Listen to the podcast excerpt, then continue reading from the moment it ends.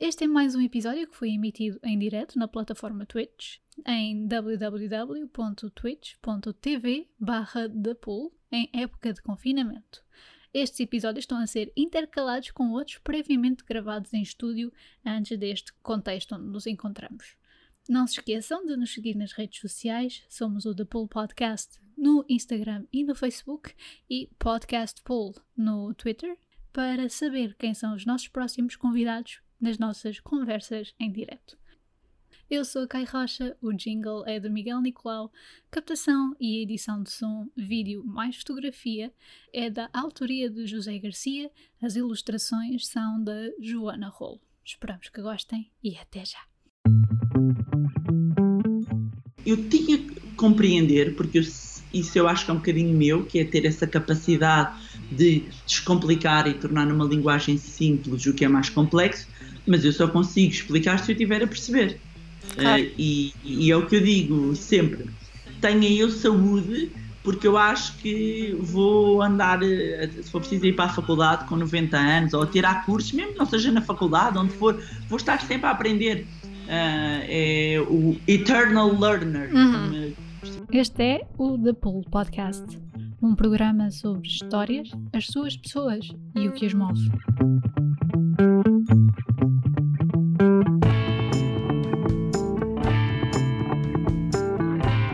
Neste episódio falámos com Bárbara Barroso, antiga jornalista. A Bárbara falou-nos sobre a sua vida na universidade, o fazer a festa toda e ter também a responsabilidade de ter boas notas. Falou-se sobre o ter lata, sobre o querer conhecer e querer compreender. E como essa sede de compreensão foi o fator que começou essa procura pela literacia financeira. Falámos sobre o ter uma empresa, quais os seus desafios. Enfim, uma conversa muito boa para ouvir ou mesmo ver.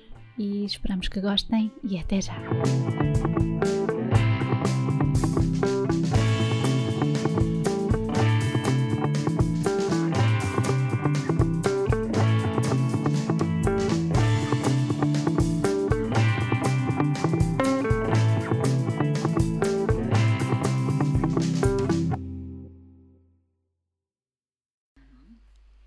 Cá estamos nós! Olá pessoal, bem-vindos mais uma vez a um The Pool Podcast em versão live stream. Uh, espero que um, estejam seguros em casa, ou se não estiverem seguros em casa, que estejam protegidos a trabalhar.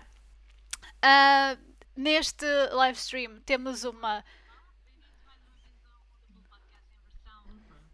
Uh, está aqui um, um lag.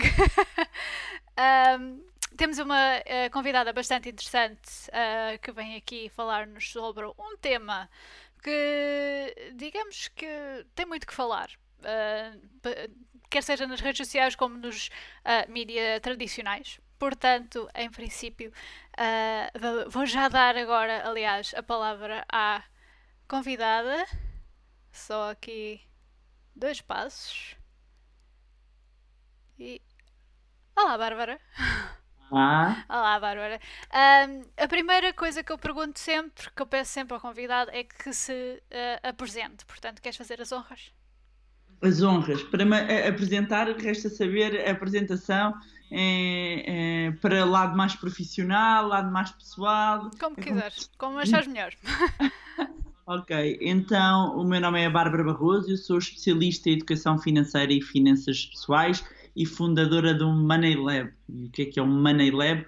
O Money Lab é um laboratório de educação financeira onde essencialmente atuamos em três áreas, que é uma área de formação, uma área de conteúdo e uma área de coaching e planeamento financeiro. E nos últimos anos tenho dedicado a minha vida a esta parte da literacia financeira, ainda que tenha começado a vida no jornalismo, ou seja, o jornalismo financeiro uh, acabou por, uh, por me abrir as portas para, para o interesse por esta área um, do descomplicar os termos financeiros para qualquer uh, leigo. Um, e levou, e portanto acabou por ser o início da jornada que me levou a fazer aquilo que, que eu faço hoje. Uhum, uhum. Portanto, vamos começar pelo início. uh, eu digo sempre isto, que é, um, qual é que, como é que então, tiveste formação em comunicação ou jornalismo? Sim, sim. Eu sou licenciada em Comunicação Social, portanto formei-me em jornalismo. A minha formação de base é, é de jornalismo uh, e, e, portanto, é por aí que eu começo e depois isto faz vários desvios ao longo, ao longo do caminho, mas sim, a minha formação de base é, é Comunicação Social. Ok, eu costumo também estas coisas darem assim aqueles desvios, não é? Um, como é que, então, apareceu o jornalismo na tua vida? Quando eras pequenina querias ser jornalista? Sim, até aos meus nove anos, nove, dez anos, eu queria ser arquiteta. Ah. Talvez muito influenciada uh, pela minha mãe, que trabalhava na parte do imobiliário uh, e, portanto, eu convivia com muitos amigos arquitetos e achava muita graça aquilo. Portanto, eu só tive duas grandes profissões que quis ser. Uma, primeiro, foi arquiteta e depois disto foi logo jornalista. E jornalista uh, da área desportiva. Porquê? Porque eu sempre fiz desporto, fiz desporto, eu fui atleta de alta competição de hóquei em patins e, e, portanto, eu queria mesmo uh, fazer, seguir jornalismo desportivo.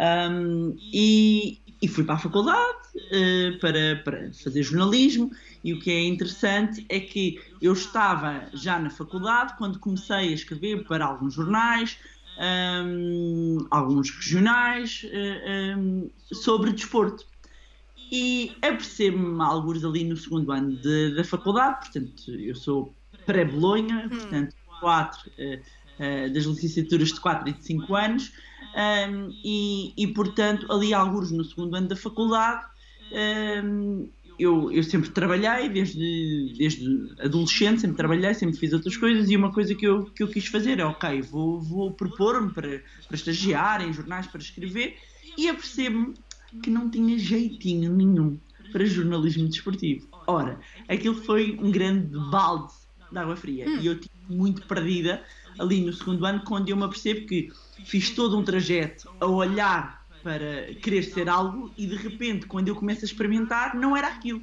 Bem, então de repente foi, foi difícil, foi difícil quando se, quando se tem sei lá, dezanove, vinte anos, foi muito difícil perceber. E agora o que é que eu faço? Então entrei num dilema, que é, deixo o curso, já vou, estava, portanto, terminaria ali o segundo ano, faltam-me dois, acabo este e vou fazer um outro? Ou começo do início, mas começo outro, deito estes dois anos para fora e andava ali Hum, muito, muito confusa e, e depois acaba por ser já no terceiro ano da faculdade. Eu tenho uma professora que foi muito importante para mim, que é a Helena Garrido, que hoje está na R T P uh, mas que na altura estava no Diário Económico um, e eu sempre tive um, algo mesmo querendo ser jornalista desportiva. Havia na minha faculdade um jornal que era o Diário Económico e eu todos os dias quando chegava à faculdade pegava e lia, não percebia dois terços do que estava lá escrito, mas fazia um esforço por ir, por ir lendo. E eu lembro-me que há uma aula que muda a minha vida.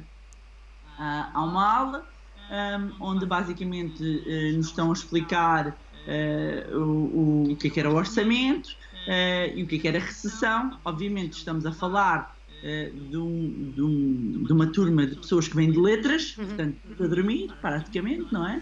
E, e de repente quando fazem a pergunta, quando a, a Helena Garrido pergunta o que é que é recessão, portanto tudo calado na aula e eu levanto a mão e respondo um, o que é que era.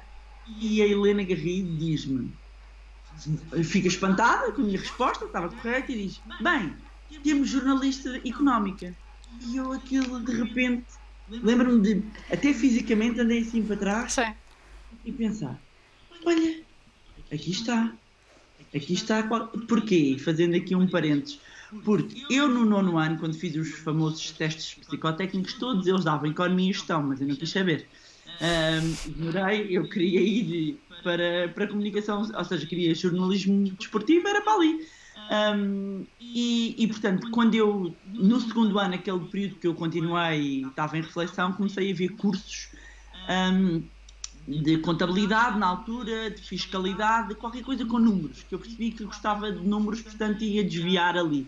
E portanto, quando a Helena Garrido, já no terceiro ano da faculdade, faz aquela observação, hum, eu lembro-me de chegar a casa e dizer para o meu namorado, atual marido, e dizer-lhe assim: olha, sabes, eu acho que já sei o que eu vou fazer, eu vou seguir jornalismo económico. Porquê? Porque não tenho que abandonar o jornalismo, ou seja, continuo o curso, mas vou buscar os números. E assim foi.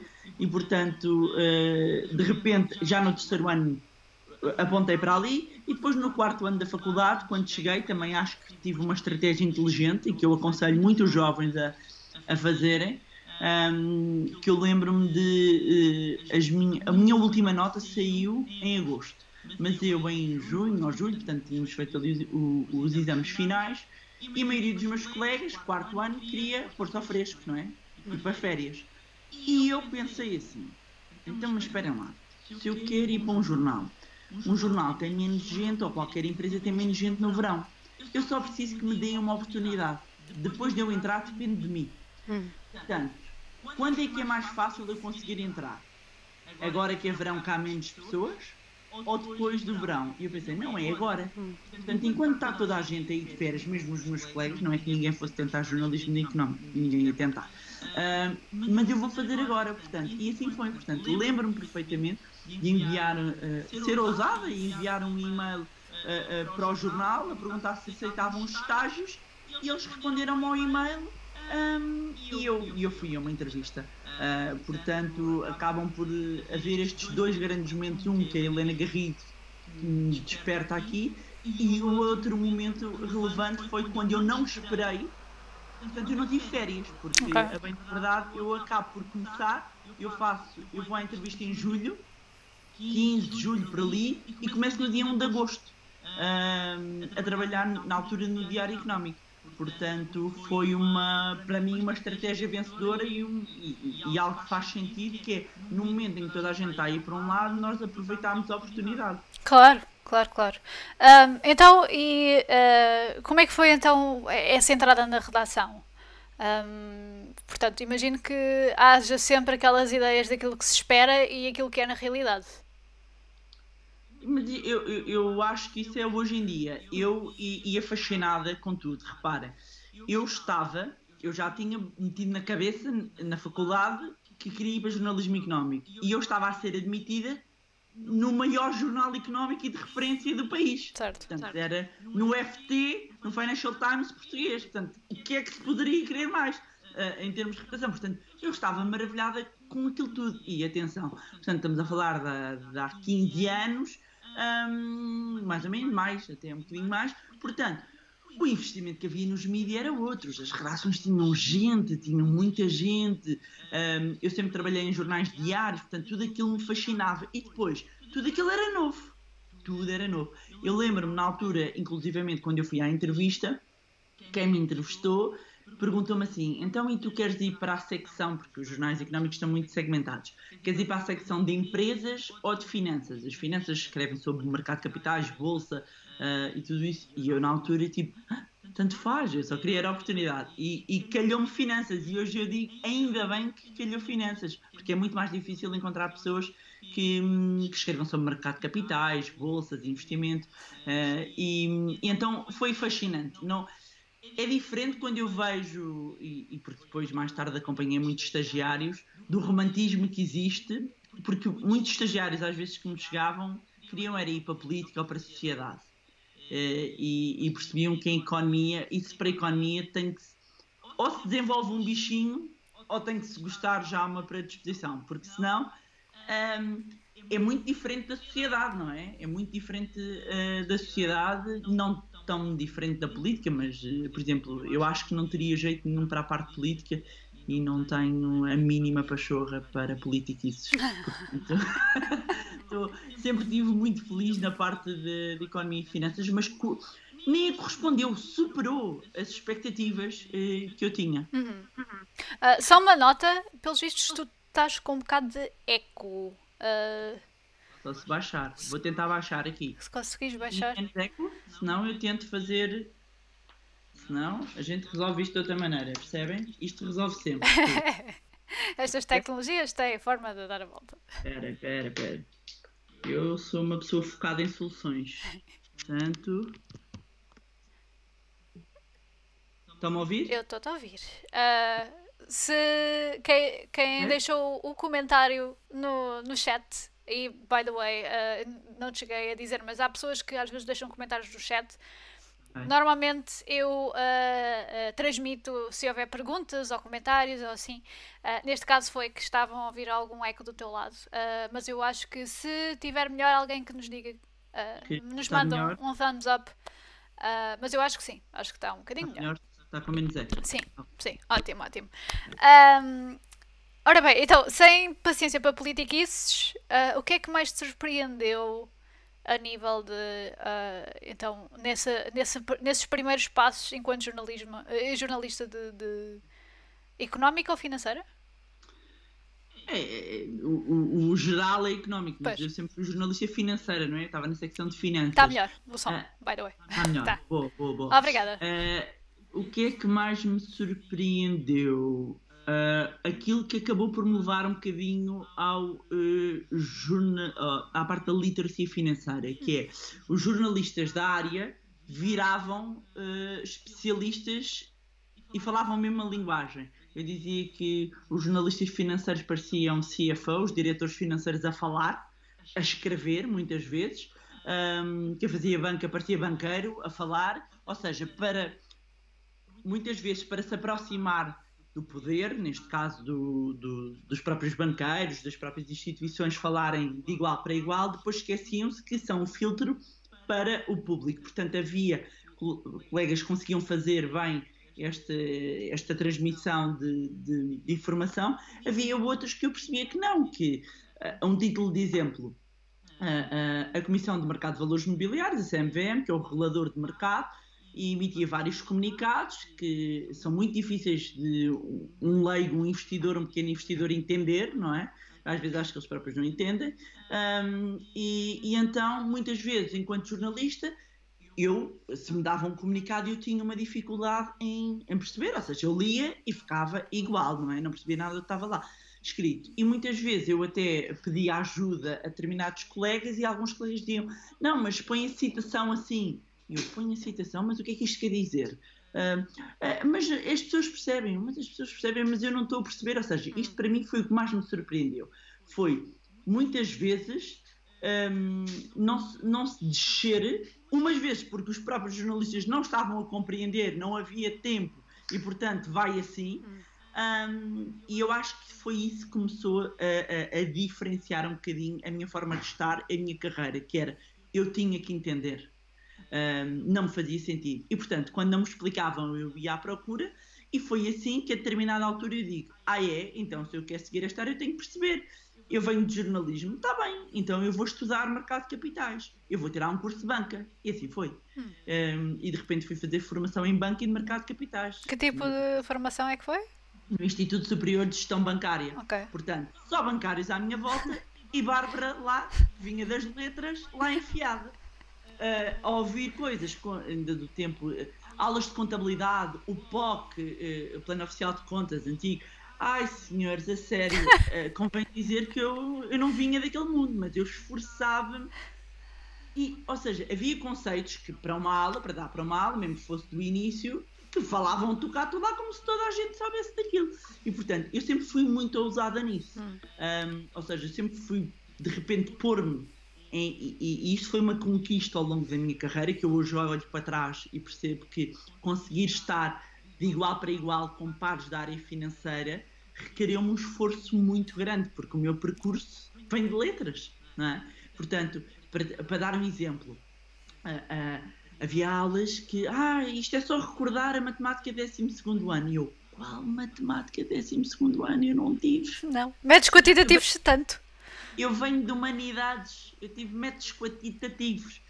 E pronto, e hoje obviamente que, que sei muito mais do que isso, não é? Uh, e porque fui aprender, fui aprender, e eu sempre fiz isto. Portanto, eu quando queria perceber, uh, eu lembro-me que houve um, não vou explicar o que é que é, nem vou entrar, mas houve um instrumento, houve para aí em dois mil e cinco, que era um warrant. Uh, que é um instrumento derivado, é um, um instrumento altamente alavancado. O que é que isto quer dizer? Que eu com pouco posso ir buscar muito, mas também posso ganhar muito, também posso perder muito.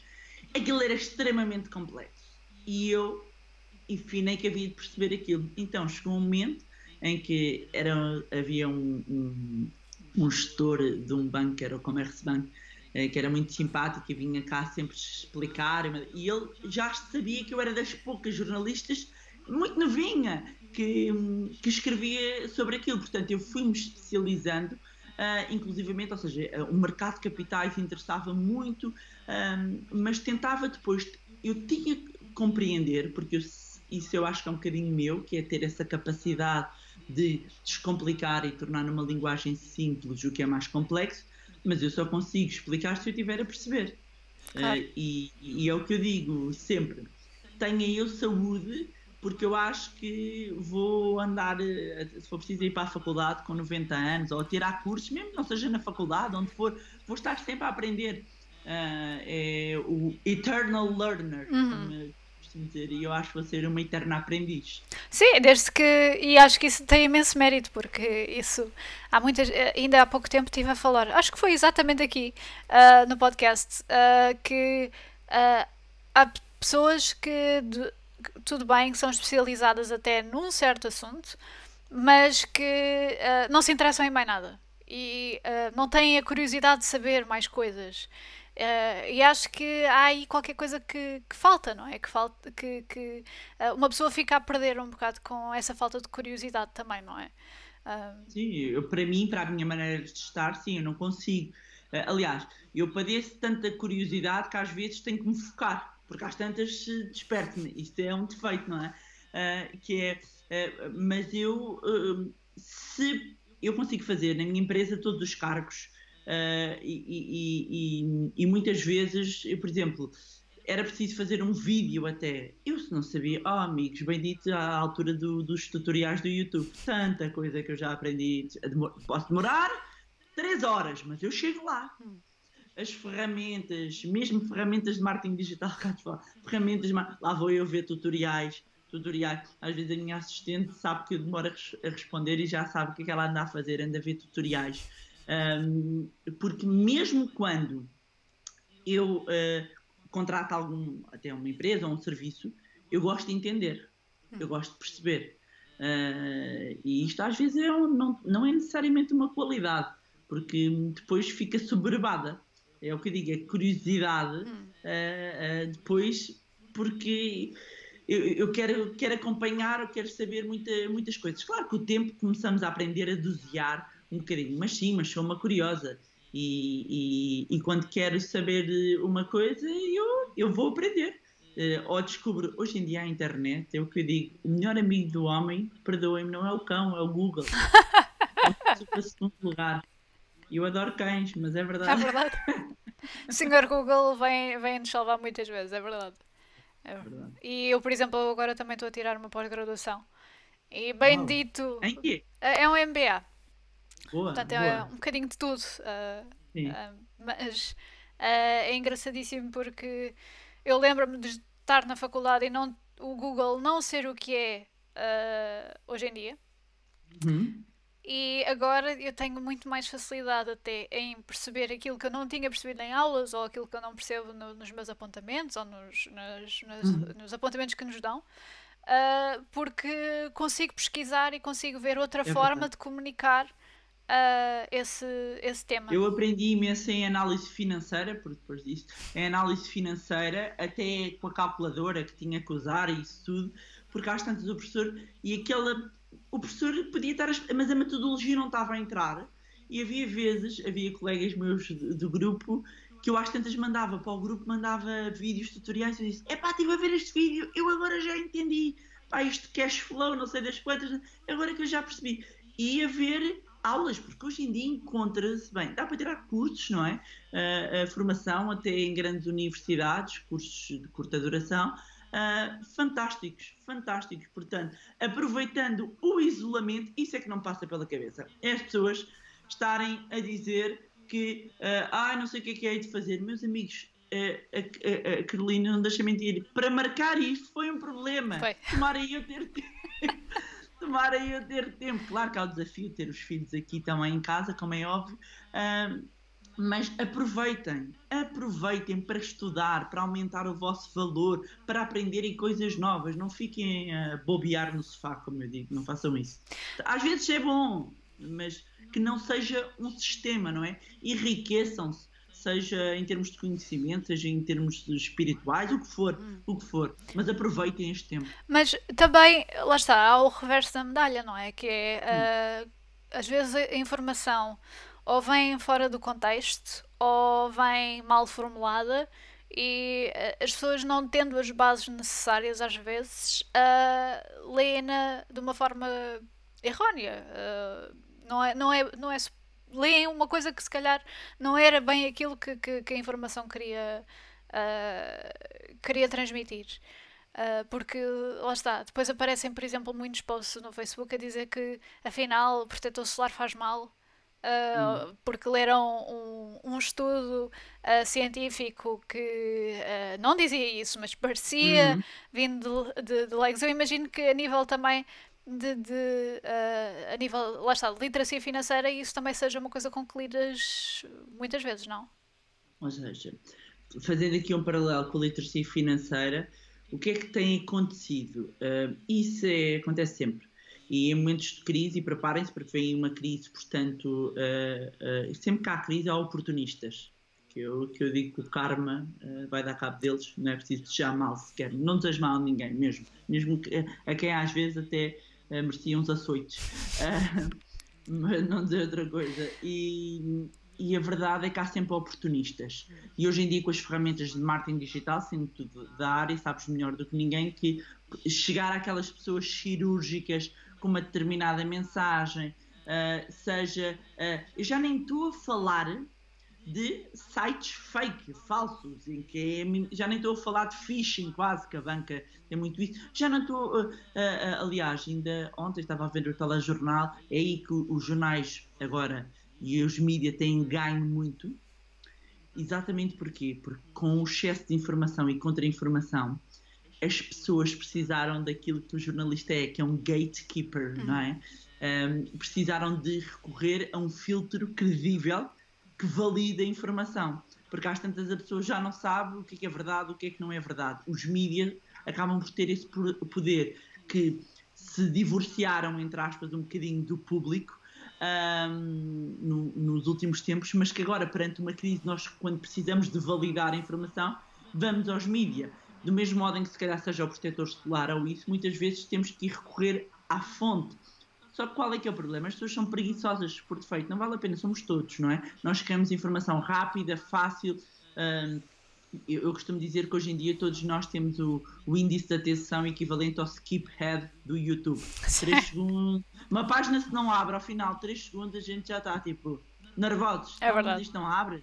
Ah, e, e abandonamos. Portanto, nós somos, sofremos hoje em dia de uma ansiedade digital crónica, como eu costumo dizer, não é?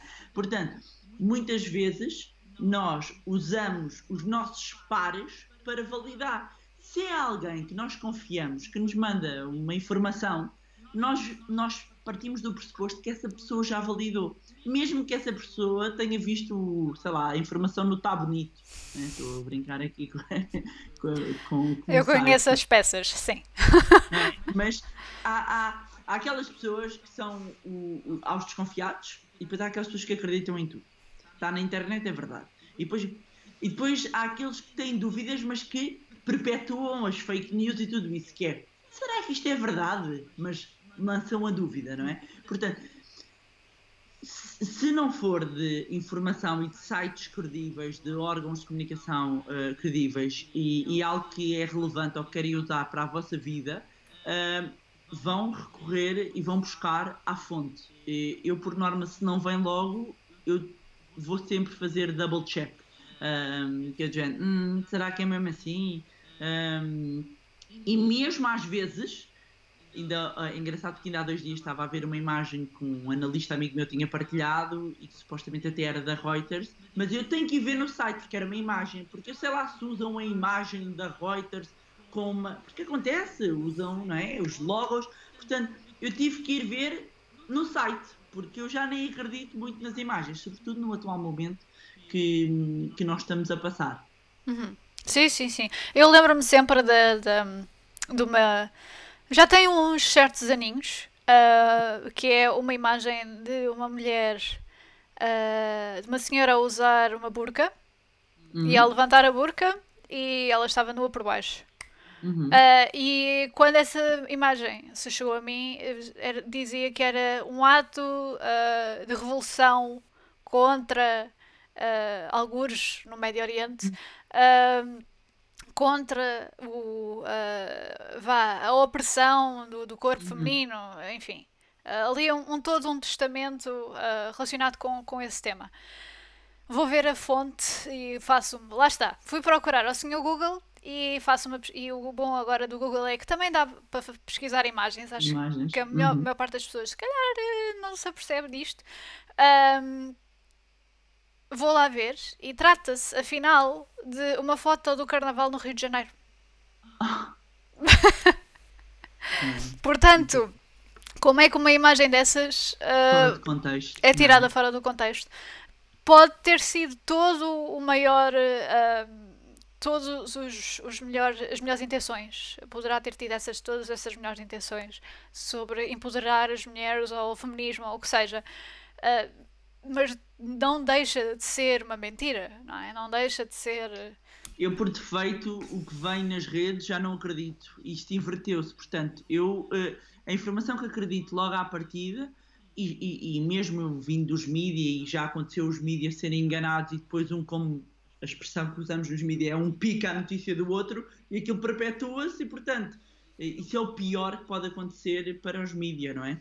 É, é de repente um pegar numa notícia que não é verdadeira, os outros, e, e às tantas, um, um, um, um órgão de comunicação social fazer undo, não é? Certo. Andar para trás é complicado, porque depois fere, lá está, aquele, o guardião, como nós vemos, o guardião da verdade, não é? Um, e, e portanto o, o, hoje em dia tudo o que vejo na internet um, como normalmente bandeira ou toda a gente assim, e eu desconfio. Pois, e agora ainda por cima naquelas, naqueles grupos de WhatsApp uh, que também fazem circular coisas estapafúrdias, desde uh, vá, aquelas mensagens em cadeia que na altura dos e-mails era, era já um bocadinho uh, ri, irrisório, e agora mudou de plataforma.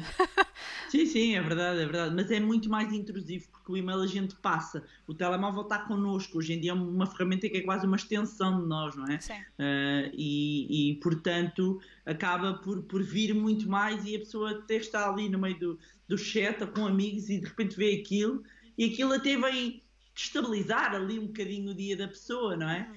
Um, sim, hoje em dia... Uh, mas... até por causa das fake news e tudo isso, houve a oportunidade de surgir um projeto como o Polígrafo, não é? Tá. Em que acaba por, por, ser, por ser útil. A pena que, já, que, que não, não, não seja mais rápido e, e haja vários polígrafos nos órgãos de comunicação social em, em que permitissem isso, fazer um double check muito mais rápido. Pois, mas lá está, é, é pesquisa, é tutoriais que temos que ver, não é? Ainda, uh, enquanto que a uh, inteligência artificial não fizer os fact-checkings por nós, uh, uh, teremos que ser nós a fazê-lo, não é? Porque... É verdade, é verdade, é verdade. Um, portanto, jornalismo financeiro, tiveste então esse, vá, uh, uh, essa missão de compreender uh, os mercados, o estado da economia, hum. toda essa nomenclatura e todos esses processos, que uh, imagino que ainda continuam a ser um grande mistério para a, a audiência uhum. geral. Um, que, como é que foi, no entanto, a reação uh, dos teus colegas de trabalho? Não, os meus colegas de trabalho acabavam por, por sempre até me pedir conselhos okay. e ajudas. Ou seja, uh, uh, o que é que aconteceu? Eu lembro-me que depois até fiquei encarregue, mesmo muito nova, de desenvolver um caderno de finanças pessoais. Fiquei responsável, havia um que era o dinheiro e ócio, e, e eu, no, no Diário Económico, eu ficava responsável pela parte do dinheiro, e fiz coisas, escrevi coisas muito giras, e aprendi imenso, porque depois, repara bem, era fantástico, porque eu pensava num tema que eu até queria aprofundar e saber mais, e portanto, eu propunha o tema, e depois ia falar com os especialistas sobre aquele tema. Portanto, eu fiz um M B A em Fast Forward. Sim. De finanças. Sendo, sendo que eu, e é engraçado porque eu ainda recentemente voltei à faculdade e eu percebi como a faculdade está distante e ensina tanta coisa pesada ainda e teórica que eu que... É porque eu tenho o exemplo de quem não era da área e conseguiu fazer um caminho com um conhecimento. Eu estive em sala com pessoas de áreas de economias e de finanças e que eu percebo que tenho muito mais conhecimento do que elas. Porque o meu conhecimento, eu fui logo straight to the point, percebem? Eu fui, ou seja, eu fiz o caminho ao contrário.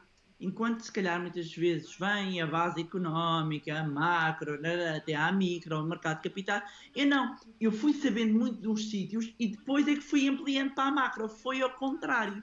E para mim foi, foi muito mais interessante e, e, e foi muito mais relevante. Mas eu lembro-me de, por exemplo, escrever muito, quando nós mudámos para o euro, um, escrever muito sobre a Euribor. Euribor é uma taxa interbancária muito utilizada no, no cálculo da prestação do crédito à habitação, no cálculo de outros empréstimos, e eu percebia daquilo a potes. E, porque eu interessei-me por aquilo, mas lá está, e é assim que as coisas se encadeiam. Que é, eu, eu estava na área financeira.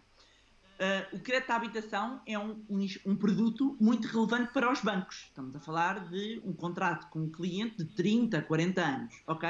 Portanto, eu escrevia sobre o produto, os portanto, eu primeiro tive que perceber o produto. Tive a vantagem, depois tinha estado no Instituto Superior de Gestão Bancária, que era ótimo para saber muito produto. Depois, eu fui perceber como é que se calculava aquilo.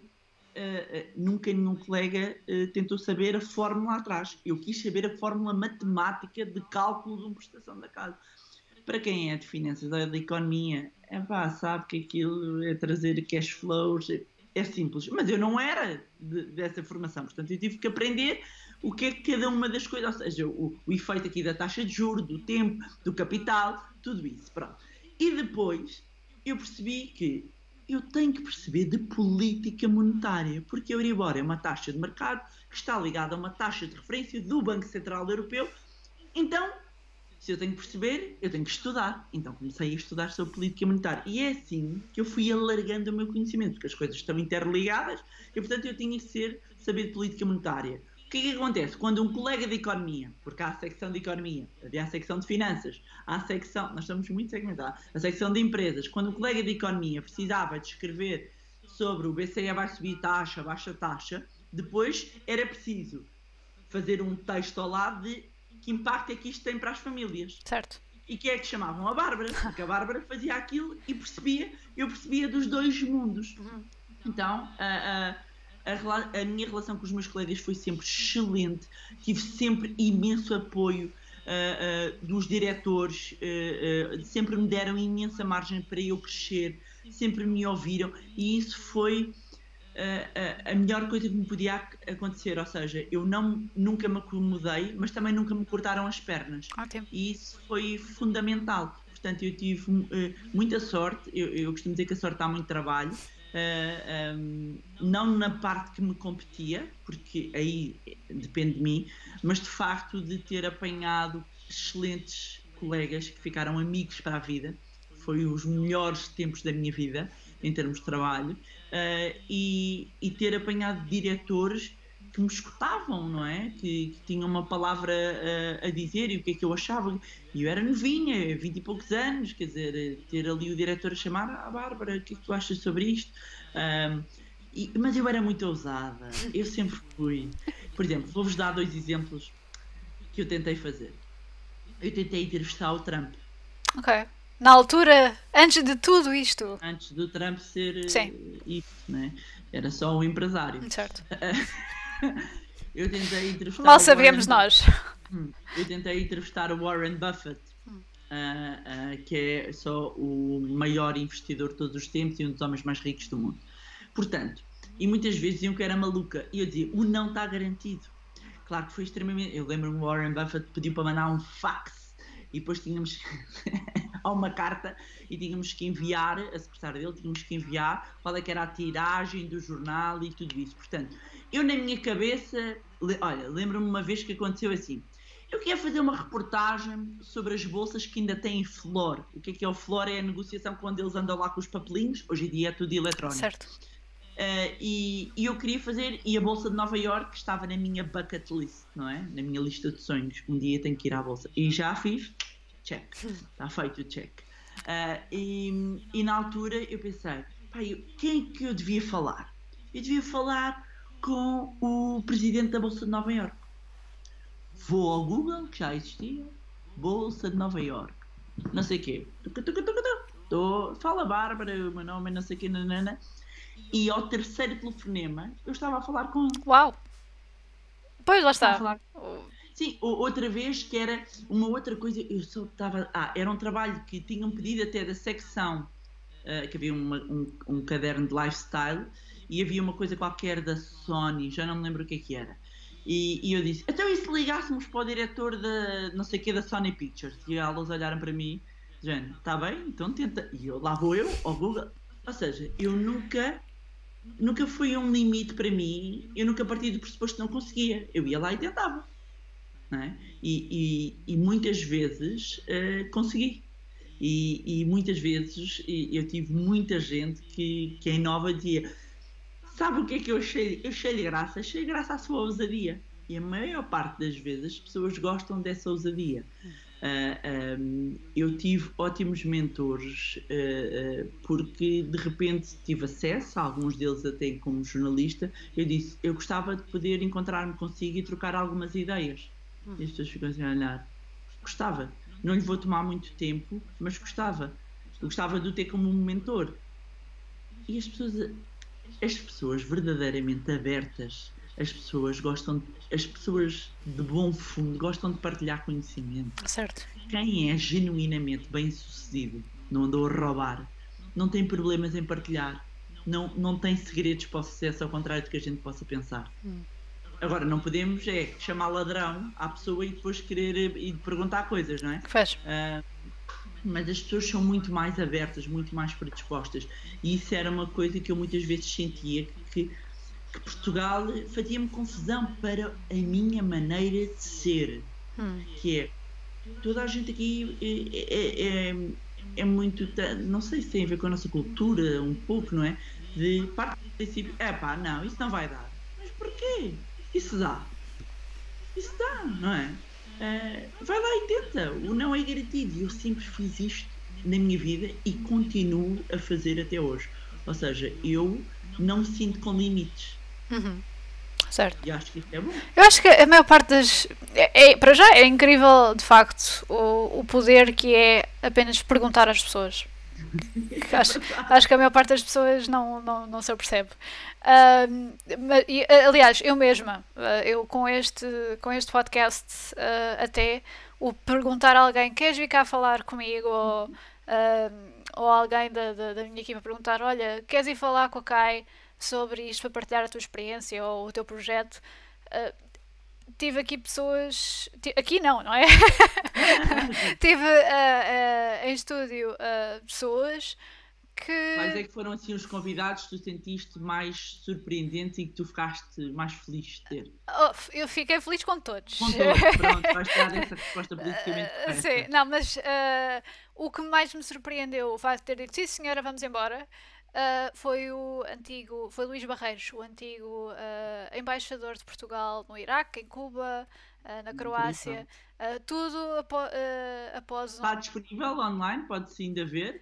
Está, está, está. Está disponível okay. online, uh, tanto no YouTube, aliás, está no Spotify, todos os agregadores okay. do, do, do podcast. Boa. É agora na terceira, uh, na terceira uh, temporada, não me lembro o, o número do episódio, mas uh, é, é bastante, é uma história bastante interessante, que digamos que só não nos disse mais porque não podia. Mas lá está, aquilo que um pequeno e-mail para o Ministério dos Negócios Estrangeiros fez. Uh, que nós pensávamos, lá está, ou não está garantido.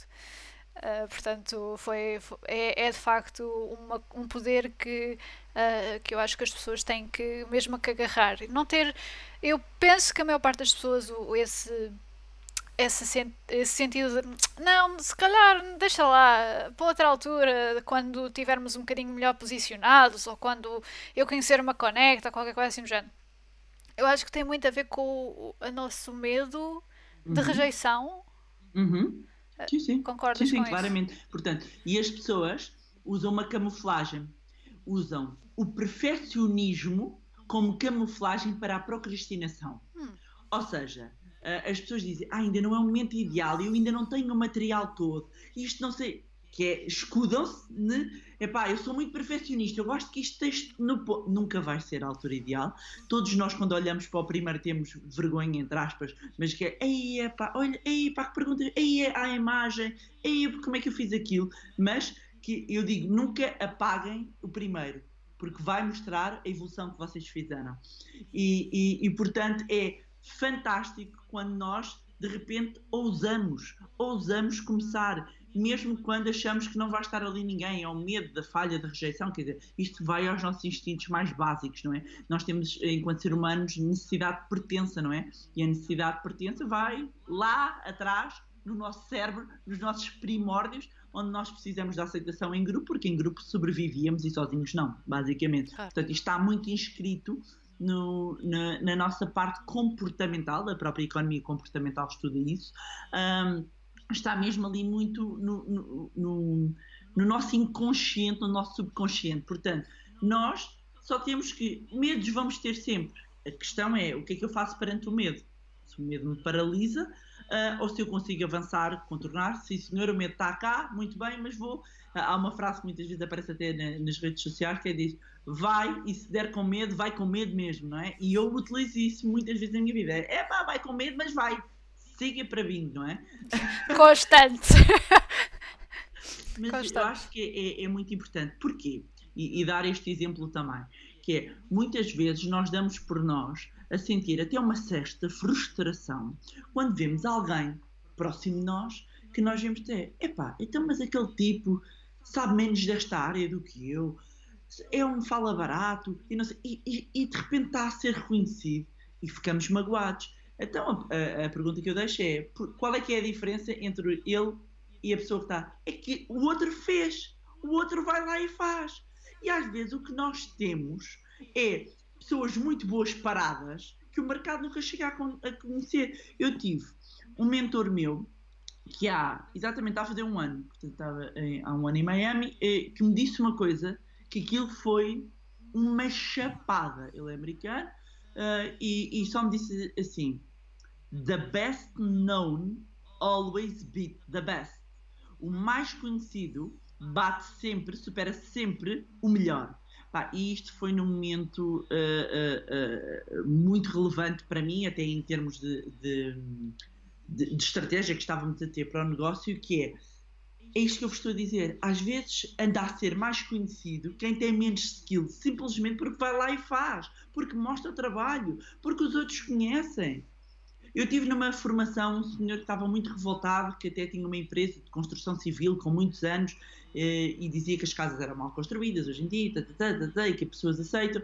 E, e, nós trabalha... e eu disse, então mas você está presente nas redes sociais, você... não estou a dizer que é a solução para tudo. Não, não passa, passa a palavra, eh, é o que funciona. Eu, tudo bem, mas por exemplo, olha, imagina, eu até estou a precisar de coisa... De...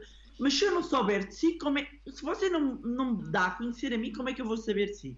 Como é que você cresce em termos de negócio? Como é que nós nos mostramos aos outros? Ah, mas eu sou tímido. Então pagas o preço por essa timidez. Hum, certo. Porque eu, ao contrário do que se possa pensar hoje em dia, e é engraçado porque há pouco tempo eu dei uma entrevista em conjunto com o meu pai, e, e, e nunca tinha acontecido, e o meu pai comprovou, porque para, há pessoas que não acreditam, que eu era uma tímida nata. Eu não abria a boca. Eu era daquelas, sim, sim, eu era daquelas adolescentes e crianças que não falava. Os meus pais iam à casa dos amigos deles, eu ficava assim sentada e eu não mexia. Tenho as minhas amigas que dizem que hoje em dia eu compenso isso tudo, não é? Tudo foi reprimido. Tudo foi reprimido agora. Falo pelos cotovelos, falo pelos cotovelos. Uh, uh, e, e, e hoje em dia, quando olho para trás e a pensar, se eu tivesse mantido a postura até aos dias de hoje, eu não tinha feito nem nem sei lá, um décimo do que eu fiz até hoje e do que eu consegui atingir, uh, por muitas vezes ter, em bom português, uma lata, não é? Certo. Atenção, uma lata, mas sem ferir e sem passar por cima das pessoas, sem ser aborrecida e chata, que eu detesto chatos. um, temos que encontrar tudo, requer bom senso, não é? Mas, mas cheguei a muita gente e conheci muita gente interessante por, por exemplo, muitas vezes ir a uma conferência de um tema qualquer, que pode, pode ser financeiro, pode não ser, e eu chego e vou falar com a pessoa no final. E vou falar com a pessoa no final e, e, e se eu quiser ou reunir com a pessoa ou qualquer coisa, eu de repente tenho uma abordagem com ela, mas tento ter uma abordagem que também faça a pessoa ter atenção a mim, não é só dizer, ah, oh, gosto muito e isso tudo, a pessoa tem que reparar, ou seja, eu tenho que me pôr nos sapatos da pessoa e perceber porque é que ela me deve ouvir, o que valor é que eu vou acrescentar. Isto para mim é muito relevante, que é, eu penso em tudo na minha vida em termos de acrescentar valor ao outro. Um, para mim isto é muito relevante, é, é, é, mesmo as pessoas tentarem, é, que estão aqui a investir uma parte do seu tempo, tentarem levar algum valor, não sei qual, mas tentarem levar aqui algum insight, uh, alguma partilha que, que considerem relevante, que, que possamos as duas ter aqui, e portanto eu acho que esse, para mim, é esse lado de dádiva, uh, eu procuro fazê-lo acima de tudo através do meu conhecimento e, e continuo a melhorar para continuar a passar, é assim como eu me vejo. Uhum. Uh, tu então disseste que eras um bocado tímida quando eras mais nova? Muito. Quando é que houve uma, um momento em que de repente essa lata apareceu, ou foi uma coisa gradual? Não, houve dois momentos. Há uma situação uh, uh, mais relacionada com uma amiga que acaba uh, por, se, por perder essa amiga, e portanto há ali um... Quando nós somos muito tímidos e estamos agarrados a muitas pessoas, depois quando a perdemos estas pessoas ficamos ali, e sobretudo numa idade em que a nossa personalidade... Dizem que vivemos muito o momento na altura. Sim, sim, sim, tudo é um drama, né? Sim. Somos drama queen. uh, portanto... ainda está ali muito a, a, a lapidar, e depois eu tinha mudado de escola, não estava nem de longe nem de perto de ser a mais popular, ou a mais... não é que eu quisesse, uma tímida não quer ser popular, não é? A pessoa só quer ser aceita pelo seu grupinho, não é? Há, há, há muito bullying, porque havia, e, e há de haver toda a vida, hoje em dia tem esse nome, uh, mas nós temos de perceber que a escola é a nossa primeira sociedade, portanto há sempre o jogo de forças, certo. Não é? E nós tentamos encaixar ali uh, naquela nossa... primeira sociedade, e é na passagem do décimo segundo, ou seja, eu acho que é no décimo primeiro que eu começo a sentir-me desconfortável e começo a perceber que eu perdia, eu, eu era divertida, mas era uma divertida que só os meus primos em casa e a minha mãe e os meus pais é que sabiam, mas ninguém sabia, tinha muita vergonha, pensava que não ia ser aceito, e portanto o desporto foi-me ajudando a libertar, portanto com as minhas amigas do hóquei, eu era muito palhaça, e sou muito palhaça até hoje, mas era muito palhacinha e divertia-me imenso, portanto foi ali uma família importante para me dar, o desporto deu uma confiança. E depois eu percebi que na escola, e eu andei depois até ao décimo segundo ano, desde, não foi desde pequena, na, na outra escola, desde o sétimo ao décimo segundo ano, a gente de um dia para o outro, para uma adolescente é difícil chegar, mudar de ano e... ah, Tenho, agora, agora deixei de ser tímido e agora, uau! Então, eu tomei a decisão, foi uma decisão interior, que com a mudança para a faculdade, que ia ser uma nova Bárbara. Porquê? Porque ali ninguém me conhecia. Certo. Portanto, aquilo que já estava, eu, eu já queria deixar sair o meu eu, mas tinha vergonha porque ali conhecia-me há muito tempo, portanto ia ser esquisito. E então eu tenho essa plena consciência que depois, bem, para vocês terem noção, eu fui caloira do ano. Portanto, imaginem, eu saí da que não falava para caloira do ano na faculdade, porque a ramboia era comigo.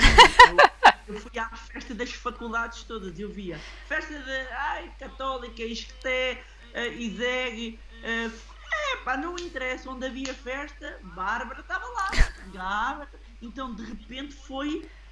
uma catarse que eu acho que dos últimos, sei lá, a partir dos dezasseis eu comecei a sentir isso, comecei a querer, mas a escola era a mesma, tudo é o mesmo, portanto eu sentia que não, vai ser esquisito, não é? Eu não me sentia com estrutura emocional para, para ser gozada, sei lá, eu não sabia se ia ser aceito, não é? Certo. Então fiz essa mudança consciente na faculdade, portanto, e esta mudança acontece com dezoito anos. Pois. Certo. É, é engraçado porque isso a mim aconteceu-me uh, do básico para o secundário. Mudei, a, mudei de escola e de repente houve ali qualquer coisa tipo, aqui algumas pessoas conhecem, mas não o suficiente para me gozarem, portanto há aqui uma oportunidade para me reinventar. Uhum. Agora que penso, estou a pensar alto contigo e a pensar, se calhar eu devia mudar os meus filhos de escola, coitados, me matavam. Porque a pessoa desabrocha. No meu caso foi fundamental, eu quis sair da casca. E, e tanto que eu tentei mudar, é muito interessante que eu tentei mudar de, de escola, apesar de adorar a minha escola e os meus filhos andarem onde eu andar, uh, no décimo primeiro ano, que ninguém muda, do décimo primeiro para o décimo segundo ano, porque agora olhando para trás, eu estava a querer ter o meu espaço, mas precisava de mudar para um sítio onde não me conhecessem, e aconteceu na faculdade. Pronto, sim, sim, sim. Engraçadíssimo. Então, mas essa lata, uh, lá está, uh, para já, uh, como... Como é que foi, uh, então, porque lá está, a pessoa que normalmente é, uh, tem, há um estereótipo que é a pessoa que é a caloira do ano, ou que vai para a ramboia, que vai para as festas todas, não é propriamente boa aluna. Ahá, mas aí é que a coisa então... dava, é que eu era das melhores alunas, ah, aí é que a porta torce o rabo, não é? E eu lembro-me de muitas vezes, é porque depois eu, eu, eu sempre vivi esses binómios, que é, eu... Era a número um das festas, tudo, tudo o tempo todo, das festas, festas, festas, festas. Eu sempre tive um, um lado muito conservador e um lado muito rebelde, não é? Portanto, eu tinha uh, uh, o, o namorado, aliás, eu estou com, com o meu marido há dezoito anos, não é? Portanto, uh, uh, por um lado muito sossegada num lado, mas por outro, sempre gostei muito de festas. E, e eu hoje olho e vejo que na minha vida, e eu até com a literacia financeira falo isso, eu digo, não tem de ser aborrecida, porque eu percebi que o humor... E, e, e o entertainment também pode ajudar-nos a aprender aqui, a soltar, sobretudo temas tão pesados. Mas uh, eu era das melhores alunas.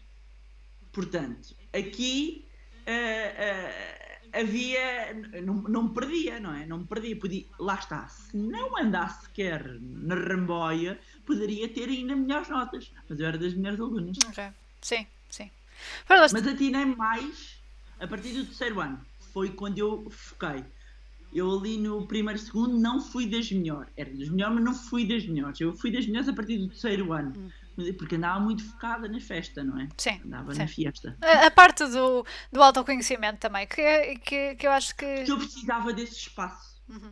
E porque depois, uh, uh, uh, portanto, eu não morava em Lisboa, Uh, e não moro em Lisboa, moro nos subúrbios, mas tudo isto, trinta quilómetros de diferença, é pá, a pessoa sai do ninho da mãe, não é? Sai do ninho da mãe, vai para um sítio novo, escola nova, amigos novos, uh, agora conduzo, tenho um carro, uh, de repente todo um mundo novo. Sim, sim. E de repente não dormia. Sim.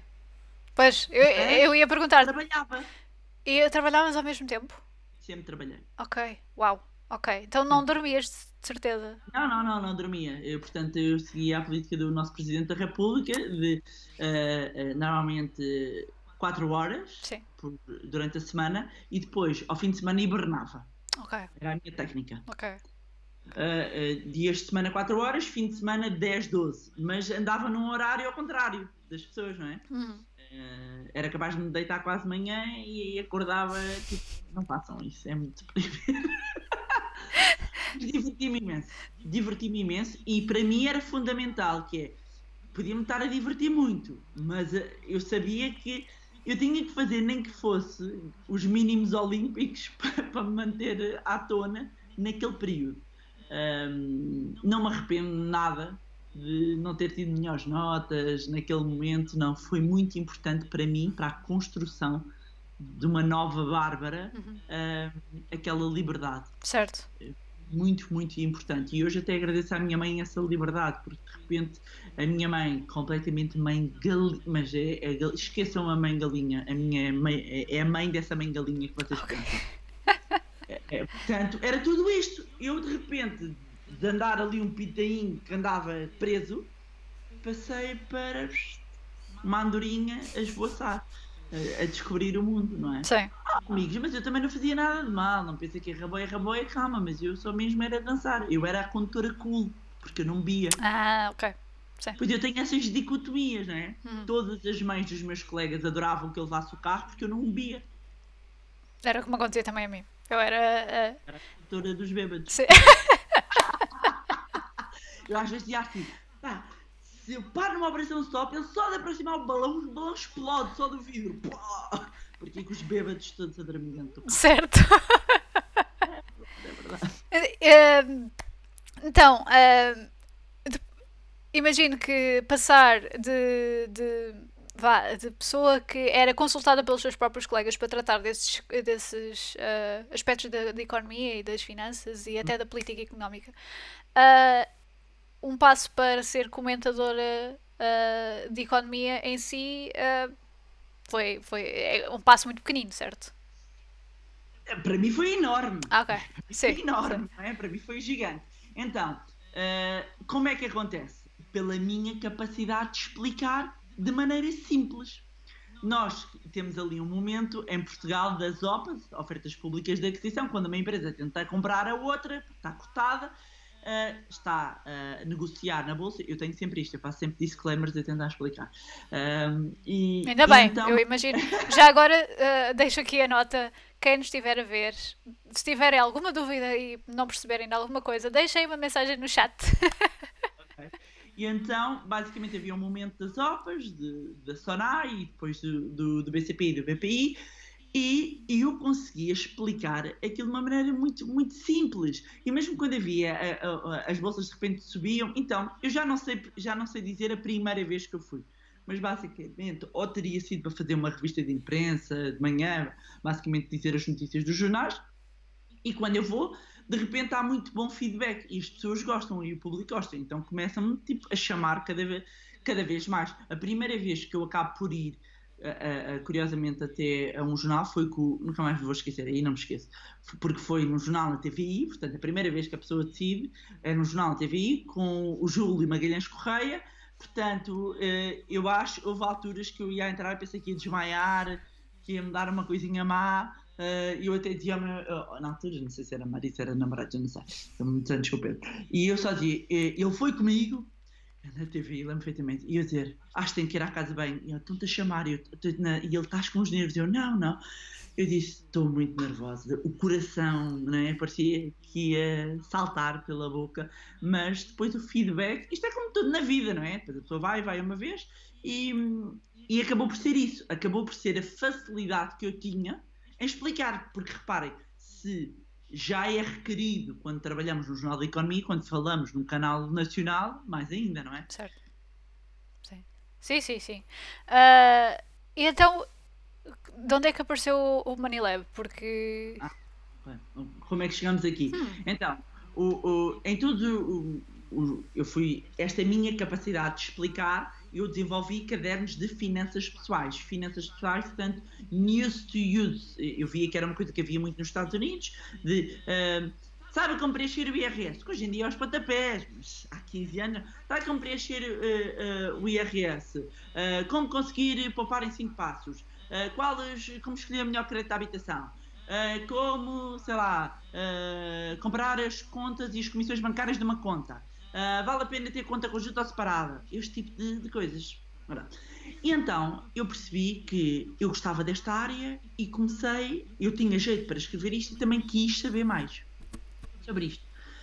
Isso levou-me inclusivamente a especializar nesta área uh, em financial planning, porque eu percebi que não havia cá nada em Portugal, não, não era um analista financeiro, não era um contabilista, não era isto, não era aquilo, pronto. Então acabei por me especializar nessa área e o que acontece é que todos os jornais onde eu fui passando, eu fui fazendo carreira em vários jornais, eu desenvolvi, sempre que havia qualquer coisa de finanças pessoais, a Bárbara, e eu fui desenvolvendo um caderno sobre esta área. Porquê? Porque nos jornais de economia, mais há uns anos, as secções de, de economia, de, de finanças, eram sobre assuntos duros, eram, ou eram das bolsas, ou as commodities, portanto, os ouros, os metais preciosos, uh, um, uh, o oil, o petróleo, desculpa, o petróleo. Eu sou uma estrangeirada, portanto, estás à vontade. É de, muitos destes jargões são anglo-saxónicos, não é? Certo. Uh, do mundo financeiro. E, portanto, uh, uh, tudo aquilo era... Ou, ou as notícias de empresa eram sobre, sei lá, a Auto Europa vai abrir fábrica, ou seja, muito... Não havia notícias para o bolso das pessoas. E eu escrevia para a carteira, para o bolso das pessoas. Coisas que afetam o nosso bolso. Okay? Portanto, foi desenvolvendo uh, uh, estes cadernos, digamos, em todos os jornais uh, uh, onde eu passei. E fui aprendendo aquilo para a minha vida uh, uh, e fui conhecendo algumas pessoas até bem-sucedidas e comecei a aplicar aquilo também na minha vida. Eu tive a ousadia de uh, oh, começar, uh, uh, aliás, não foi a ousadia, o primeiro workshop que eu dou foi a convite da ANJ, da Associação Nacional de Jovens Empresários. Sabiam que eu escrevia sobre estes temas e disseram: Bárbara, não quero vir dar uma uh, palestra sobre poupança, a importância de poupar, portanto, vem por aí o primeiro convite. Eu levei, inclusivamente, um, um convidado também, estivemos ali numa troca de ideias e o feedback foi espetacular. Portanto, isto, sendo dos primeiros, tem as suas vantagens, porque depois vem um, vem um, vem outro, mas... eu poderia ter ficado, como tem, porque como eu vejo acontecer, eu poderia ter ficado por aqui. Ou seja, só que eu não fico e eu não vou ficar por aqui. Eu continuo a aprender sempre. Eu continuo a estudar ao dia de hoje. Eu todos os dias estudo uh, e, e, e estudo mercado de capitais. Todos os dias eu estou em frente a uma tela de um ecrã e estou a aprender mais sobre curto prazo e longo prazo. Eu todos os dias eu aprendo mais Uh, uh, sobre coisas um, que afetam financeiramente o bolso das pessoas. Eu fui uh, me especializando em finanças comportamentais, por perceber porque é que umas pessoas fazem e outras não fazem. Portanto, há uma área comportamental aqui, portanto, vou também aprofundar sobre isto. E tive que investir muito dinheiro na minha formação, muito dinheiro em formação lá fora, que mais de metade não se aproveita para cá, outras que eu já consigo ter essa capacidade de adaptar para a nossa realidade. E claro que ao final de quinze anos já tenho metodologias próprias, não é? São, são muitos anos a, a olhar para isto todos os dias, todos os dias e, sobretudo, a amar o que faço. Eu amo o que eu faço. Uhum. Uh, eu costumo dizer, eu adoro pessoas e dinheiro. E o que eu faço junta os dois mundos. Portanto, é maravilhoso. Eu sou super feliz a fazer o que eu faço. Portanto, a determinada altura, eu fui dando cada vez mais palestras, em paralelo, Com, com a atividade de jornalista um, e mesmo depois estando próxima até do, do, dos, dos meios como os bancos, uh, como também as seguradoras, tudo isso, eu, eu muitas vezes desafiava: olha, vocês, a maneira como têm o site é esquisito, vocês deviam ter um blog onde explicam às pessoas, deviam ter a obrigação de ter... Ou seja, de repente eu fui tendo cada vez mais solicitações até para... ó, Bárbara, lembro-me de ter convites, inclusivamente, do Instituto de Formação Bancária. Bárbara, o que é que acha sobre isto, da nossa revista? Porquê? Porque eu, a experiência, eu trabalhava aquele tema e tinha a parte dos conteúdos, eu sabia trabalhar conteúdos da área financeira. E chegava às pessoas, porque há quem depois não chegue, que é o que acontece ao quê? Às sociedades gestoras, tudo, têm conteúdos, mas são muito herméticos, as pessoas abandonam aquilo, não é? Então... durante muito tempo eu acabei por, por ir fazendo ad hoc, até que resolvi criar uma marca, que era o Money Lab, para começar a agregar. Não quis debaixo do meu nome, quis debaixo de uma marca que, que fizesse sentido, e foi pensada a questão do laboratório, laboratório do dinheiro, um, e depois, e fazendo aqui a história curta, a determinada altura, como em tudo na vida, nós chegamos ao momento da bifurcação, em que as coisas começam a ganhar maior peso. E, portanto, não dando para conciliar, nós temos que fazer uma opção e eu optei por dedicar-me única e exclusivamente ao Money Lab. Uhum. Uhum. E qual é o maior, uh, vá, qual é a maior problemática que tu encontras enquanto uh, não só uh, vá, consultora ou uh, financeira, como, ou, também como uh, vá, dona de uma pequena empresa? Primeiro de tudo é... o que levou, inclusivamente, e está na base do Money Lab, é o grande problema das pessoas, é a falta de literacia financeira. Eu costumo dizer, informação é poder, porque dá-nos poder para tomarmos melhores decisões, seja que informação do que for, do que for, não é? Que eu, eu trato a informação financeira, mas seja do que for, nós tomamos melhores decisões, não é? Um, e as pessoas não sabem, não têm conhecimento, não percebem muitas vezes a importância que um determinado assunto tem, não percebem de... Uh, uh, vão ao banco, há uma assimetria de conhecimento uh, uh, entre os produtos, os produtos, até de uma conta, as pessoas não sabem o que é uma taxa de juros, as pessoas não percebem a importância que uma inflação tem. Ah, Bárbara, mas nem toda a gente vem de economia. Alô? Sério? Eu também não vinha de economia. Ah, mas nem todos temos que, que estudar. Pois não temos que todos estudar e ter um grau aprofundado, mas devemos nos interessar pelo nosso dinheiro, não é? Devemos tentar, pelo menos, saber as bases daquilo uh, uh, que está relacionado com o nosso dinheiro, porque depois eu vejo pessoas, como nós tivemos na crise, a assinarem de cruz, uh, uh, a pôr dinheiro em coisas que não entendem e a, perceber, e a perderem as suas poupanças, uh, a perderem sem saberem o risco que, que, estava, que estava associado a isso. Portanto, a falta de literacia é... Porque se tivessem conhecimento, não cometiam metade dos erros que cometem. Uh, uh, não cometiam erros como, em termos, olha, estamos numa altura de entrega de I R S. Ah, as pessoas, nunca ninguém ensinou as pessoas a fazer o I R S. Para nunca não. ninguém ensinou. Para não. Portanto, como é que as pessoas vão de saber a fazer o I R S? Toda a gente, para conduzir, é obrigada a ter carta. Uma pessoa, para, para, para, ter um, um, para conduzir um avião, tem que ter um brevê. E eu, de repente, sou obrigada a entregar um I R S, um, uma declaração, em que nunca ninguém me ensinou na escola como é que eu vou fazer. É uma coisa que não me cabe na cabeça, não é? E durante muito tempo, inclusivamente, e acabaram por ser os mídia a fazerem um bocadinho o papel de, de ensinar uh, ao, ao contribuinte como preencher algo que ele é obrigado a fazer, não é? Uh, e, e, portanto, diria que a falta, a falta de literacia, e por isso, para mim, é uma missão mesmo, é dar o conhecimento às pessoas. Nem toda a gente vai querer uh, ter um... saber de mercado de capitais. Não é preciso saber mercado de capitais, mas sabe, saibam pelo menos, quando vão ao banco, conseguir comparar e saber para onde é que têm que olhar para saber se aquele crédito à habitação é a melhor operação, a melhor opção para mim. Conseguir fazer o básico das contas para perceber se para mim compensa melhor uh, uh, eu, eu ter uma taxa fixa ou ter uma taxa variável. Conseguir perceber se é inteligente eu estar a pagar com aquele cartão de crédito uh, uh, ou não. Uhum. Ou seja, isto é o básico. Isto é, eu não estou a dizer que vocês vão virar day traders e negociar na bolsa e ser o próximo lobo do Wall Street. Não estou a dizer isso. Não é? Também não convém é... serem o lobo do Wall Street, atenção. Ah, mas ele agora está muito bem outra vez. Uh, e, e, portanto, uh, as pessoas terem, pelo menos, uh, uh, o, o, a maioria das pessoas lida com questões simples do seu dia-a-dia. É conseguirem perceber que não podem ter... não devem ter o dinheiro debaixo do colchão, porque ele perde valor por causa de uma coisa que é a inflação. As pessoas nem sabem o que é a inflação, não é? Portanto, não, não conseguem compreender uh, uh, determinadas comissões que têm, não conseguem fazer um, um comparativo, não conseguem perceber uh, o tipo de seguro que têm de vida associado a um crédito à habitação, que aquilo tem uma cobertura que é uma tanga. Uhum. Não sabem, portanto, volto a dizer... Se tivessem o conhecimento, metade dos erros não, não eram cometidos. Pois, e se calhar não, não, não haveria tanta gente com dificuldade, uh, dificuldade financeira, uh, que de facto uh, existe sempre há, há, uma parte, há uma parte que é conhecimento, há outra parte que é comportamental. Hum.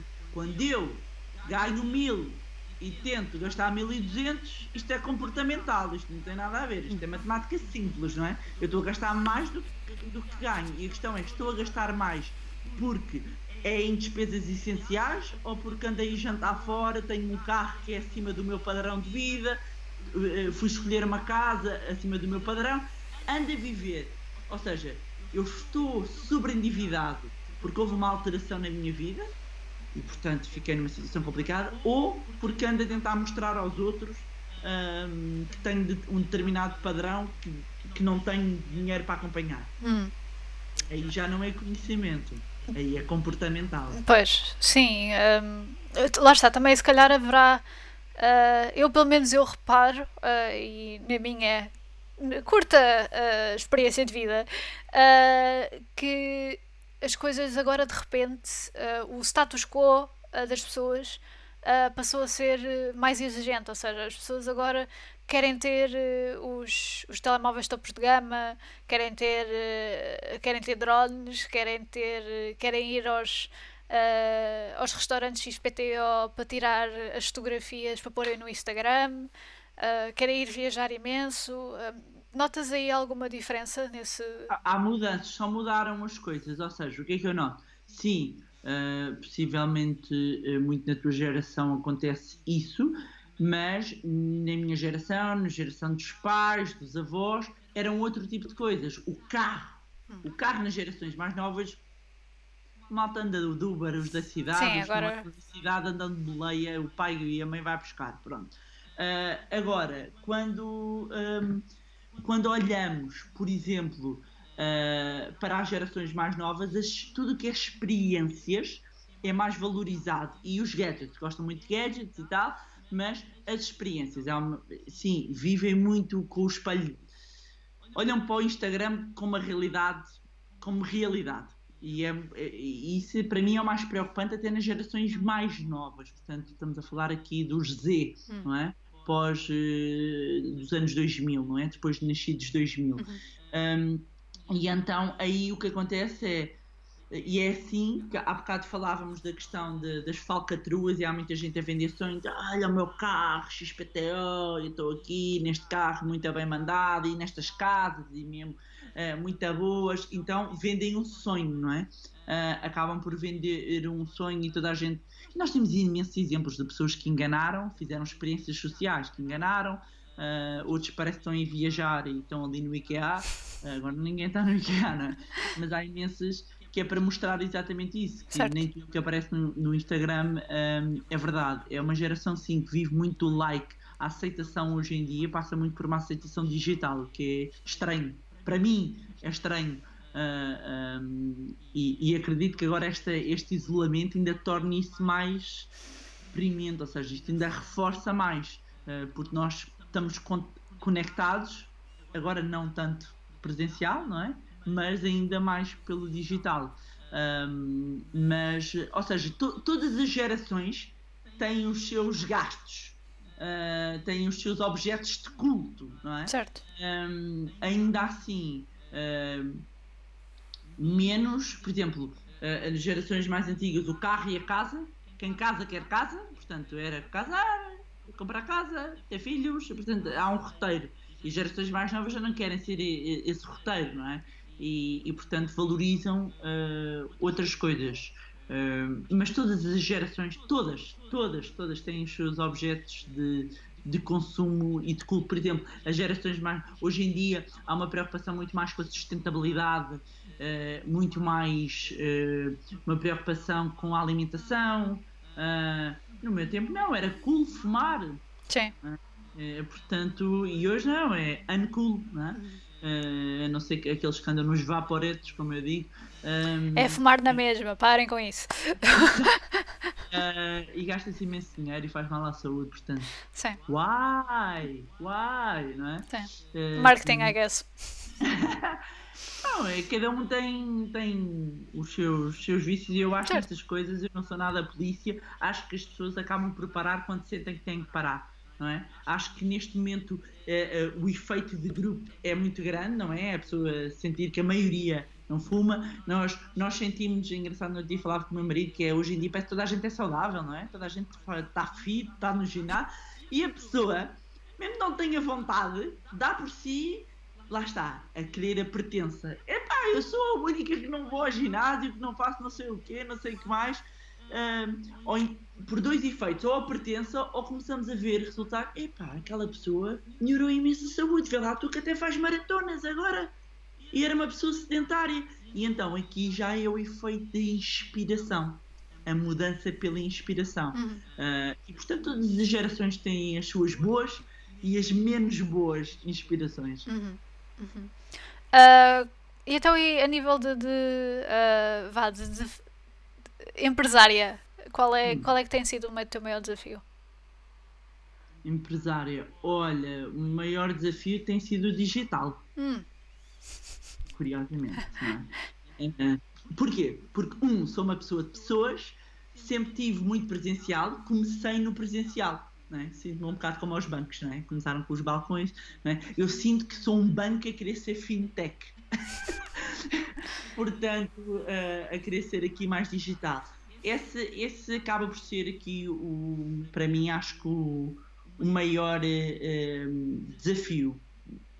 Porque em termos, adaptamos-nos bem, temos vários públicos-alvos, temos jovens, temos crianças, temos adultos, temos pessoas de quadros médios superiores, uh, um, trabalhamos com equipas de futebol, portanto temos vários, vários públicos.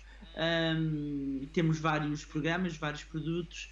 Uh, aqui a parte do digital, um, ou seja, desenvolver uma estratégia digital quando ainda há presencial uh, é desafiante, é isso, é um desafio. Tem sido, tem sido esse desafio, mas uh, o que temos feito mesmo a nível digital tem corrido muito bem. Uhum. Ótimo. Uh, queres então só explicar então, em que é que consiste o Money Lab? Porque eu acho que nós estivemos a falar sobre como tudo foi okay. formado, mas não fomos ainda a fundo. Ok. Então, Money Lab. Money Lab, como eu estava a dizer no início, é um laboratório de literacia e educação financeira, tem essencialmente três áreas. Então, numa, numa área nós temos formação. A formação, uh, nós damos programas de formação uh, desde os mais novos temos seis anos, os mais velhos noventa e seis. Temos programas até inclusivamente nacionais e em universidades de educação e de literacia financeira, como também damos palestras e workshops em empresas, como ao público em geral. De X em X temos, abrimos e damos workshops, masterclasses, cursos, programas de mentorias para quem quer saber mais sobre poupança, sobre investimento, com vários patamares, conforme o nível da pessoa tenho. Uh, além disso, trabalhamos com clubes de futebol, nós trabalhamos com o Benfica, portanto damos formação aos jogadores em termos de planeamento uh, aqui uh, financeiro uh, das suas carreiras.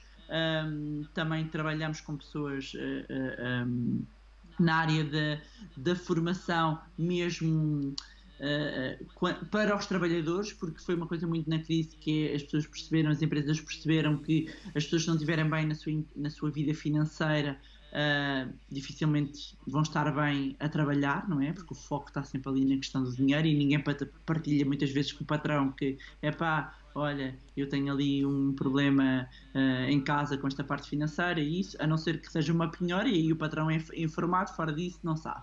Depois temos um outro lado que é de conteúdos. Produzimos conteúdos não só para clientes, como produzimos também para as nossas próprias plataformas, ou seja, uh, o nosso site, temos um podcast que é o Money Bar.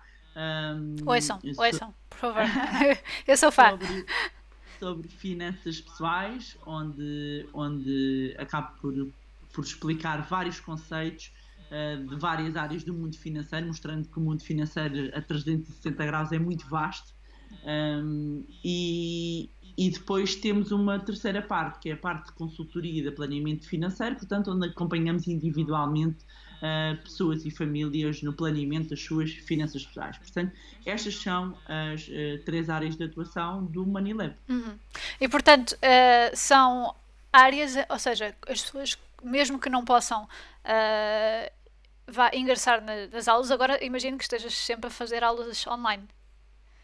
Assim, nós já temos programas, nós temos programas, já tínhamos desenvolvido programas online, uh, agora tenho recebido é, muitos convites uh, por causa da situação, porque agora está muita gente a fazer diretos o tempo inteiro, não é? Tantos Instagram uh, lives, tantos. Epá, eu vou-te dizer, eu acho que é demais. Uh, uh, pelo menos que façam, uh, vá, uma coisa faseada, tipo, a uma hora faz um, eu não outro. Tenho vida, às vezes são tantos que eu não tenho, e, e abandono, pois. Sabem? É demais, é demais, e nós... Nós, enquanto seres humanos, temos uma dificuldade em escolher entre muitas opções. Isto está, tem a ver com a forma de, de funcionamento do nosso cérebro, um, que é uma área que me interessa muito, uh, uh, toda, toda a parte neurocomportamental também, a parte aqui um, que eu gosto de estudar, e da neurociência. E, portanto, uh, há aqui um momento em que eu dou por mim e entro no Instagram e tem tanto, tanto, tanto, tanto que eu não vejo nada. Um, tanto que o Instagram, aquilo nem anda-se a conseguir fazer diretos como, como deve ser. Acho que há um overwhelm de, neste momento de, de conteúdos, não é? Mas já temos programas uh, online, já temos programas uh, online. O, os presenciais neste momento, como é óbvio, estão parados. Certo, certo. Uh, então, mas essas pessoas poderão uh, encontrar, encontrar-vos aonde? Ou vai ingressar no site, no site? No site Money Lab. Neste momento os programas estão a decorrer, já estão fechados, portanto, mas se subscreverem a newsletter no site do Money Lab, uh, sempre que houver uma abertura uh, de novos programas, recebem essa, um, essa informação. Uh, para já tem o podcast, que é gratuito. Uh, e que uh, todas as semanas habitualmente sai um episódio e que permite que uma pessoa comece do zero uh, e, e consiga pelo menos ficar aqui com umas bases relativamente ao seu dinheiro e começar a fazer alguma coisa, porque eu tenho eu recebo muito feedback de muitas pessoas que hum, conseguiram fazer alterações na sua vida financeira e inclusivamente estar neste momento numa situação melhor preparados. Quem começou a ouvir o podcast está melhor preparado nesta altura para uma crise que possa vir. Pois, porque uma das coisas que tu abordas bastante no, no, no podcast é o sobre o fundo de emergência. Verdade. Verdade. Aliás, ainda há pouco tempo na revista Visão também, que eu assino uma coluna de opinião, voltei a relembrar o porquê, pronto, agora percebem porquê que eu falo do fundo de emergência. E muita gente a agradecer-me porque se estão nesta altura, conseguem respirar, pessoas inclusivamente em layoff, Um, conseguem respirar porque têm um fundo de emergência hum. para seis meses ou para um ano e, portanto, uh, não estão a bater com a cabeça nas paredes, porque senão ia ser muito complicado. Um, porque é algo que, aliás, este momento vem exatamente mostrar a importância disso, que não é blá blá blá, não é valelas, a importância de esse ser o primeiro patamar com o qual nós nos devemos preocupar. Uhum. Mas para isso vão ter que ouvir o, o podcast. Sim, hoje é o podcast que, de facto, uh, é tempo bem passado, a sério. Uh, e não só bem passado, como também é útil, uh, como, podem, como podem comprovar até. Uh, Bárbara, só uma última pergunta para terminar. Eu podia fazer aqui mais perguntas sobre todos esses termos uh, económicos, porque acho que muita gente uh, iria uh, apreciar. Uh, mas eu ia só fazer-te a última pergunta, que é, neste uh, teu percurso, uh, o que é que achas que foi o elemento em comum que te levou a, a chegar ao ponto onde estás agora? Consistência. Consistência? Uhum. Consistência, uh, honestidade. Uh, honestidade é um dos valores, se não o valor mais importante para mim. Hum. Uh, E há muita gente desonesta. Há muita gente que me tentou mandar abaixo. Eu não, não... Para o lado que eu durmo melhor. Há muita gente que tenta copiar. Há muita gente que, que acha que eu não vejo ou que eu não sei. Uh, mas sei, como é óbvio. E eu sempre fui honesta. Eu acho que a verdade é como o azeite. Vem sempre ao de cima, sempre, sempre. Não, não, não, é, é a primeira é. vez que eu ouço essa expressão, é linda. Não, o azeite, não é? O azeite não se mistura com a água. É verdade, é verdade. Não, é? Não se mistura. Está sempre ali, hum. não é? Uh, quimicamente não acontece. Sim. Uh, portanto, acaba, acaba por, por ser isso. É manter-me no meu caminho de forma honesta. Uh, uh, mesmo quando houve tentações, eu mantive-me no meu caminho. Mesmo quando... Muitas vezes, quando nós atingimos um determinado sucesso, as pessoas olham só para a pontinha do iceberg, não é? E esquecem-se de tudo o que está para baixo. Eu costumo dizer, esquecem-se das travessias do deserto. Uh, e, e há um longo caminho, há um longo caminho até eu chegar onde cheguei. Agora há uma fase visível, não é? Isto é como a gente quando planta. Nós não, nós não conseguimos acelerar o ciclo da natureza. Portanto, se eu quero que dê morangos, se eu quero que dê uvas, eu tenho que plantar, tenho que regar, tenho que esperar, não adianta, não vai acelerar, não é? Hoje em dia há quem se põe uns adubos e tal, mas depois a coisa está estragada, não tem o mesmo sabor, não tem a mesma qualidade, portanto, as coisas têm o seu ciclo e, portanto, eu uh, segui, tive consistência, manter-me sempre fiel a, a, a mim mesma, à minha verdade, e nunca passei por cima de ninguém. Eu não passo por cima de ninguém. Eu não rebaixo ninguém. Eu faço o meu caminho e não ando a olhar para o que o outro está a fazer. Cada um, há, há, há, cada um deve seguir o seu caminho e é assim que eu sempre vi. Ou seja, com, eu uso um hashtag muito, em muitos, na minha vida, que é, e tenho isso até, não está aqui, está lá dentro, que é work hard, play harder. Isto resume a minha vida, é muito trabalho, mas diversão à grande. Eu tenho que me divertir e eu divirto-me imenso, imenso, mas trabalho muito, muito, muito. Mas não sinto que é trabalho, não sinto que é trabalho, porque eu faço o que eu amo. Portanto, há muito amor, há muita paixão, há muita dedicação, há consistência e honestidade. Hum. Uh, ou seja, a rapariga da faculdade continua aí um bocadinho. Ah, continua, sempre, sempre. Aliás, uh, esta, esta quarentena em família é o que eu digo. Eu às vezes disse, se tivesse uma GoPro, eu espécie uma família de malucos, mas eu amo a minha família, os meus filhos, o meu marido, a gente diverte-se imenso. À volta também fazemos comboiozinho, temos música aos altos berros em casa. Portanto, eu costumo dizer, uh, no final do dia nós temos de ser felizes. E eu sou genuinamente feliz uh, com a minha vida e procuro trazer... Uh, genuinamente felicidade à vida dos outros. Hum. Eu acho que isso é uma ótima, é, é um ótimo drive, é um ótimo pull, aliás.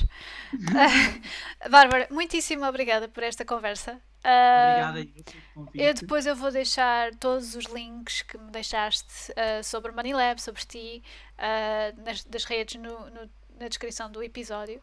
Não te vás embora, eu Não. já vou falar contigo um bocadinho mais, mas muitíssimo obrigada, isto foi, foi ótimo e foi muito bom uh, finalmente conhecer a voz por trás do podcast que eu costumo ouvir.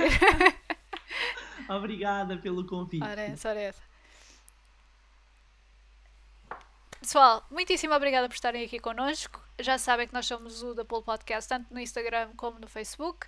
Nós depois, quando este episódio sair, uh, que vai estar ligeiramente intercalado, e digo ligeiramente porque ainda está um bocado incerto a nível de calendário, uh, com as nossas, uh, os nossos episódios já previamente gravados. Uh, nós vamos deixar todos estes, estes links e estas ligações onde podem contactar a Bárbara, onde podem ver uh, ver um bocadinho melhor o Money Lab, uh, podem também ouvir o podcast, o Money Bar. Portanto, vamos deixar lá tudinho para que vocês estejam bastante elucidados a este, a, a esta, a este respeito, porque é de facto importantíssimo. Uh, muitíssimo obrigada. Se tiverem questões, comentários, uh, contactem-nos. Somos pool podcast arroba gmail ponto com. Se tiverem até uh, sugestões de convidados, seria supimpa. Portanto, muitíssimo obrigada e não percam já na quinta-feira às sete horas mais outro live stream com o Sérgio Ribeiro, C E O dos Planeteers. Vai ser uma conversa daquelas muito, muito, muito interessantes. Então, até logo.